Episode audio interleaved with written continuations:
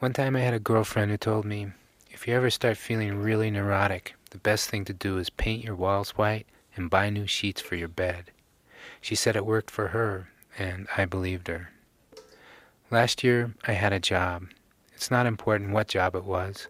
What's important is that I thought it was going to be the job of my life, the job of my dreams. Last year, I had this job for a few months, and then I quit.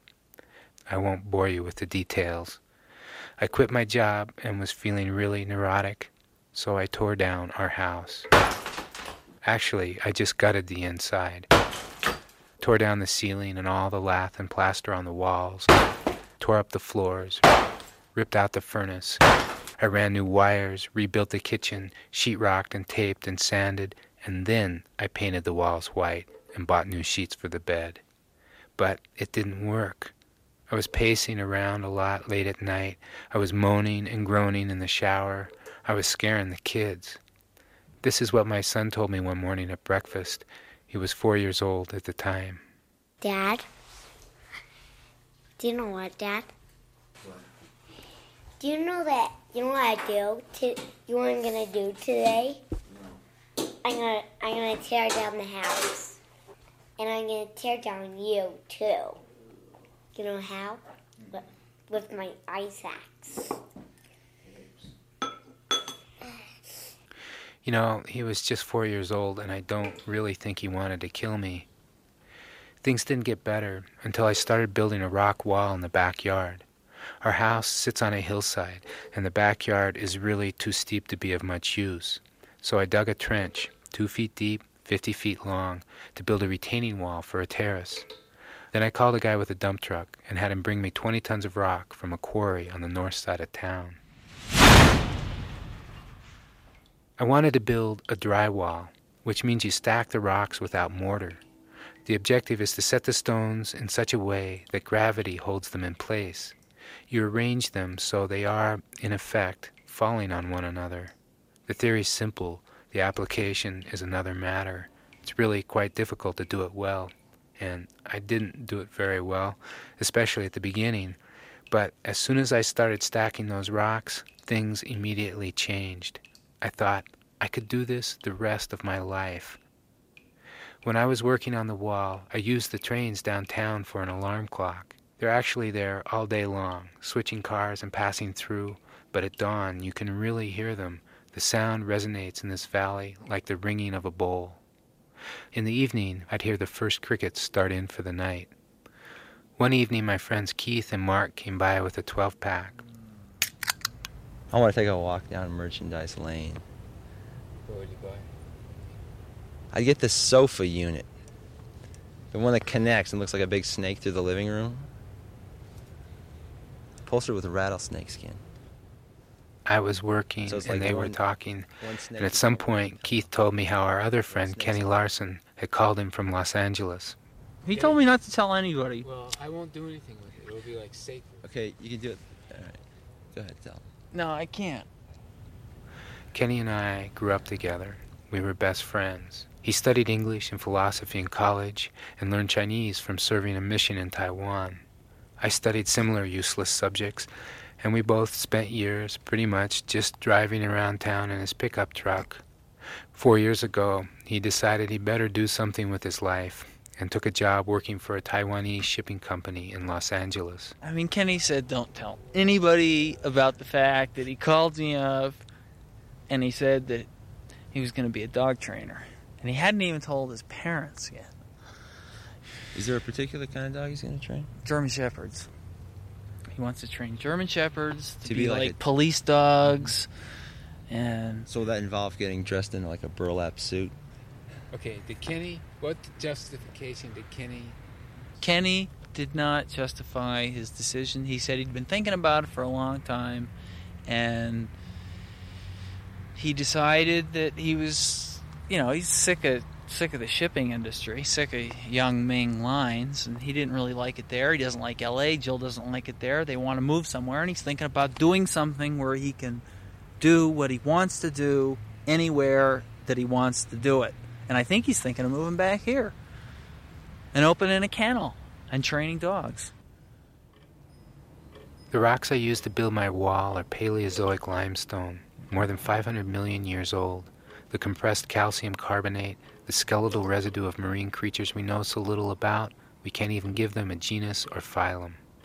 The ocean that covered the land where we live dried up or receded, and the rock was buried and turned under a Sahara like desert, a sulfuric mudflat, a layer of conglomerate deposited by a river from a mountain range that eventually eroded completely away. My rocks were buried for 440 million years until the Wasatch Mountains pushed themselves up out of the bowels of the earth and exposed this layer and all the other layers, sort of how you see them today.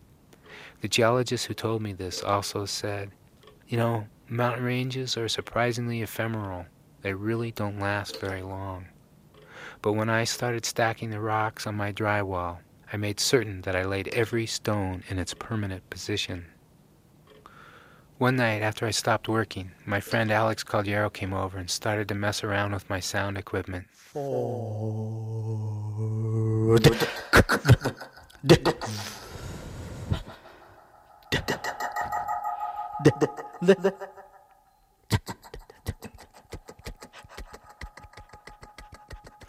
He was born in Sicily, came to Manhattan on a boat when he was nine, lived in Brooklyn for 25 years, and then something happened to him that I don't understand and also do not question. He became a Latter day Saint and moved to Utah. He was one of the first five or six original employees for WordPerfect. He was hired because he was a poet who knew nothing about computers. His job was to help write the first instruction manual.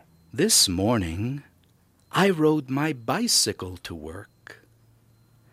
It was cool and pleasant. I sure am learning a lot about computers and their functions. I took the kids shopping for a present for Grandma. They couldn't agree on a present, so we went home empty handed. I sure am learning a lot about computers and their functions. This evening, my son Isaac announced that one of his teeth is loose. He wouldn't stop moving it back and forth until he pulled it out. I sure am learning a lot about computers and their functions. Today it rained. People ran indoors, but I just walked as usual. I sure am learning a lot about computers and their functions. I tell people Alex is really 500,000 years old. I say this because I think he must have been alive when people first started to talk. He understands every language, he knows all the stories that have ever been told. That night when he came over, he told me the story of Proteus. And uh, Circe, so Ulysses wants to go home, and Circe tells him how he can do it. And he says, You got to get this guy, Proteus, you know, and, and hold on to him. And uh, no matter what he changes into, you got to hold on to him. And uh, once you tire him out, you know, uh, he's going to tell you what you got to do to get home. And so, you know, he gets out there and he finds him and he grabs a hold of him, and Proteus begins to change one after another, you know, into a, a lion, you know, into a bear, you know, just one form after another, you know, and, and Ulysses is hanging on to him, where normally if he hadn't been warned, you know, he would have maybe let go. That was that was his great strength, Proteus. He had no strength whatsoever. he was a weak old man, but he, he dealt in this illusioning kind of thing, where if anybody ever caught him, you can scare him and let him go, and and that's how he would win his enemies. And so uh, Ulysses keeps a hold of him until finally he runs out of forms, you know, and and gets gets tired out and becomes an old man. And at that point, he's defeated, and he tells him how to get home. And, and so I think the key is in that holding on. You know. My drywall still isn't finished. It'll probably take me another year. And when it is finished, I'm going to dig another trench higher up on the hillside, order another 20 or 30 tons of rock, and build another wall. My son is now five years old. He starts kindergarten tomorrow. I don't know what he'll do for a living when he grows up, but I wish him the best of luck.